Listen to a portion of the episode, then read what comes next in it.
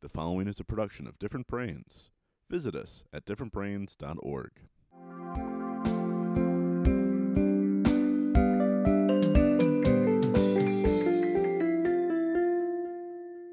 Hi, I'm Dr. Hackie Reitman. Welcome to another episode of Exploring Different Brains. And today we got a regular, a regular on our show. This is the great Sean Smith from all the way up in Canada whose company is Don't Diss My Ability, which advocates and counsels and helps out all of us whose brains might be a little bit different. And as you're soon going to hear, Sean Smith's brain is a lot different. Sean, how are you? I'm doing great, Hackie. Thanks for having me back. For those who have not seen you on Exploring Different Brains before, and those who are not familiar with you, why don't you introduce yourself? Sure. I'm Sean Smith. I'm the founder and CEO of Don't Diss My Ability. I'm a counselor and psychotherapist by trade, and I specialize in the emerging field of neurodiversity. Um, and to me, neurodiversity, the term, I guess, uh, represents a group of individuals with a disability label for whom the term disability doesn't quite fit because our assets exceed any deficits we experience. And I'm unique in the way that I identify as being neurodiverse and I specialize in, in working with neurodiverse individuals and their families in a lot of different capacities. Um, so my my form of neurodiversity is ADHD inattentive type.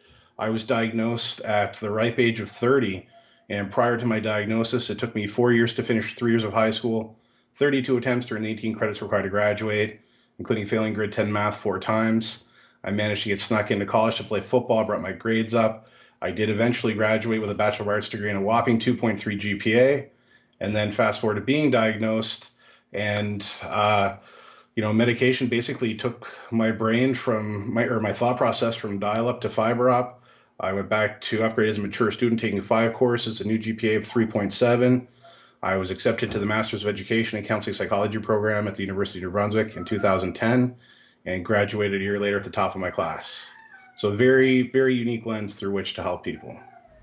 Well, congratulations on all you've achieved and your inspiration to so many others with the work that you do. Now, something that caught my ear last time we spoke was how when you all moved temporarily to Reno, Nevada, and you became a blackjack dealer, that that's when you kind of learned math with the chips and everything. Explain that. Right. Uh, well, I'll, I'll, correct you. It was actually in Lake Tahoe, and and the reason why the the location is significant is because Lake Tahoe is where the rich and famous go to play. Right. This is this is the, there's a lot of money that that goes into Lake Tahoe in in their busy tourist seasons. Um, and, and so like this is where Michael Jordan has his celebrity golf tournament. Like this is a this is a big deal.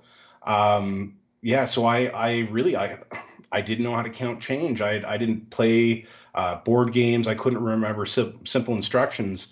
And anytime I would go to count change out of my pocket, I would just get so frustrated and, and pissed off because it would be like somebody turned out the lights and erased the process from my memory to the point I would get so frustrated and anxious that I just put it in my pocket and walk away. And of course, you know, the having to do that over the course of at that time my entire life uh, caused a great deal of anxiety and depression. And then my my girlfriend at the time, now wife, uh, we just kind of rolled the dice, I guess, and, and decided to move to Lake Tahoe. And I just wanted to be a slot attendant. I I, I knew that I couldn't play, uh, I couldn't remember basic instructions or play games. Uh, I knew that I, I couldn't count, so I really just wanted to be a slot attendant. I just wanted to empty the slot machines, take the money to the vault, fill them back up. But because I was the English speaking Canuck, uh, they really pushed me to do that. Every year there were about, uh, well, at that time there were about 2,000 Polish people that would migrate uh, to Lake Tahoe to account for the big tourist boom.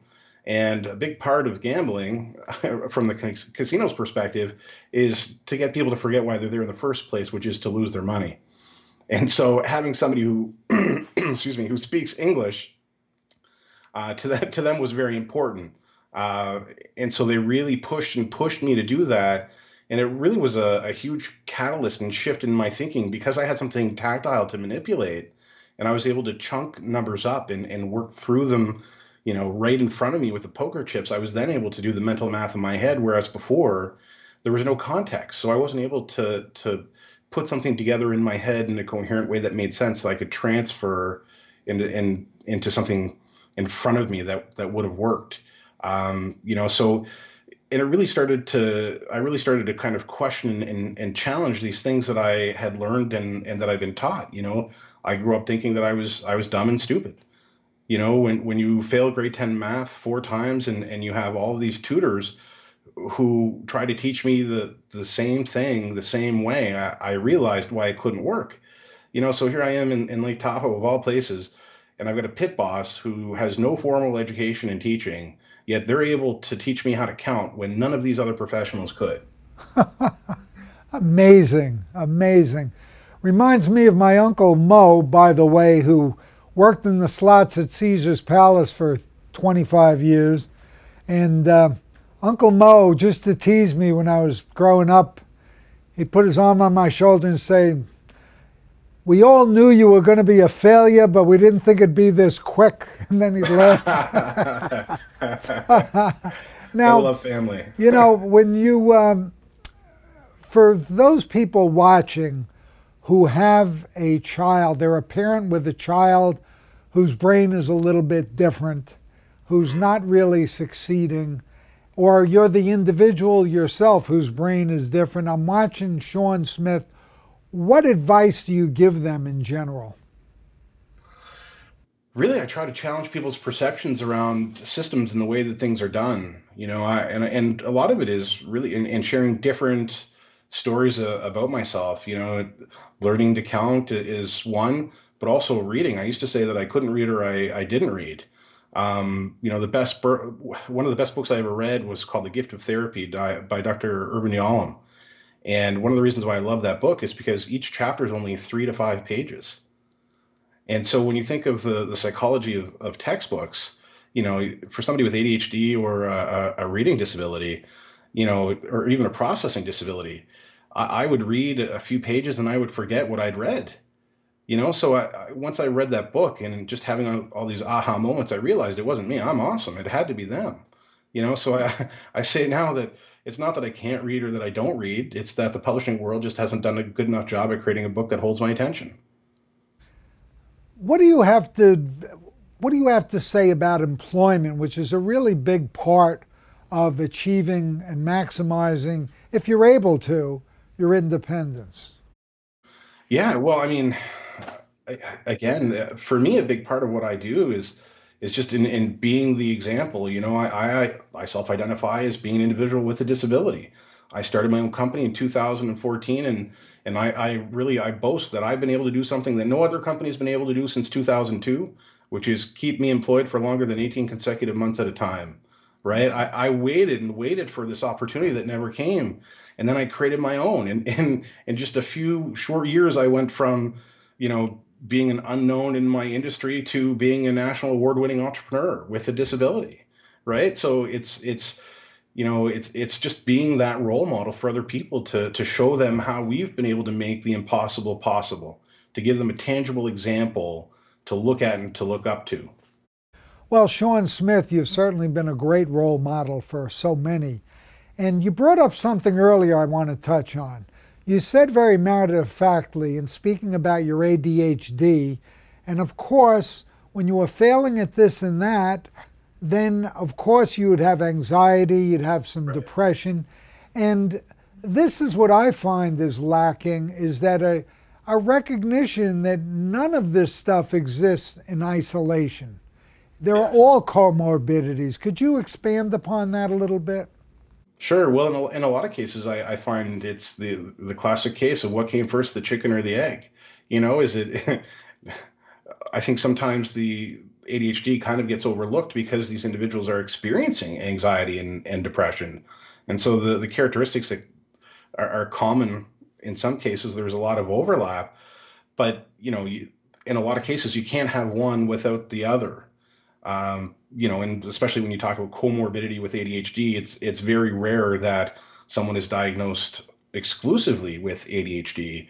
Oftentimes there is anxiety, depression, or some other form of learning disability. And now what what I find is happening a lot, uh, more and more clients and individuals um, with the, who are on the autism spectrum or identify as having Asperger's are also being diagnosed with ADHD. And so there's kind of a shift there because, you know, I, I think the way that the, the medical system worked before, it was almost like a pity system. Like, well, we don't need to tack anything on. They've already got a diagnosis with autism, uh, of autism, right? We don't we don't need to add anything more to that. Well, you do actually if you if you act, if you want to help these people and get a better understanding of their thought process but even in that notion, in that statement, there's this implied less than mentality where, and I think I've mentioned this to you before, you know, when somebody walks through my door and and they disclose that they have an invisible disability, the first thing I say to them is, Welcome to the world of the uniquely gifted. You know, this isn't, we're not talking about what's wrong with you. This is what's right with you. So we're really challenging people and shifting their thinking of from from being less than than you know being exceptional. Well, that's very well said and, well put. You know, the reason I, I made the first chapter of Aspertools anxiety is because it rules all of us. Yeah. And certainly when you have a part of your brain that's different and making a bigger challenge for the other parts of your brain, uh, that's going to be amplified. Um, tell us some of your latest projects, Sean. Geez, Hackie, I'm Well, I know I you have ADHD, so you're doing a million at one time. Sure. Yeah. Right. And, and, you know, that's, it's, it, and I make a point to kind of bring that up, you know, because I have a unique understanding of my thought process and, and how my brain works. I know that I can't do the same thing all day, every day. I get bored and then I get resentful. So I'm constantly finding uh, innovative partnerships or people find me uh, to collaborate collaborate on different projects. So uh, right now we're rebranding the the podcast, which is exciting. Uh, I've got 15 confirmed guests, including yours truly, which is, will be a great honor. Uh, I've got my parenting program that I'm, I'm working on. So I'm developing an online parenting course for parents, grandparents, and caretakers of neurodiverse children. Um, you know, and that's those are those are the ones I'll talk about now. I've got a few more coals in the fire, but I'll wait until they're uh, they take off a little bit more before I share them. Have you written any books? You know, Hackie, I I started uh, I started writing two books. And I think one of the challenges that I have as an individual with ADHD is that my fingers can't keep up to my brain. And so I, have started recording more video um, and we'll eventually find someone to, to transcribe. Well, I was just going to suggest that, Sean. You know, and what I do when I when I write is I uh, I talk into my you know cell phone, which you know writes it out for me and everything, or just make a voice file and get it transcribed. Because what's interesting, and like when I wrote the movie The Square Root of Two, um, when, when I would write a scene by hand and then take another stab at it typing it, and then take another stab at it dictating it, it was like three different scenes because it uses different yeah. parts of your brain. And you have a gift for gab, and I would imagine it would be much easier for you to write by talking than by writing per se. The other thing is the style comes out more the way you talk, you know, which is yeah. why Aspertools came out the way I talk. yep. And, and I find it's more engaging that way, right? And that's why for the the um, video content I'm creating for my parenting program, at first I, I started and it, and it was just going to be all written, but I, I realized through my work with the clients, my client, my counseling clients, and and the success that I'm experiencing, it's because it's in person, right? You, you can't.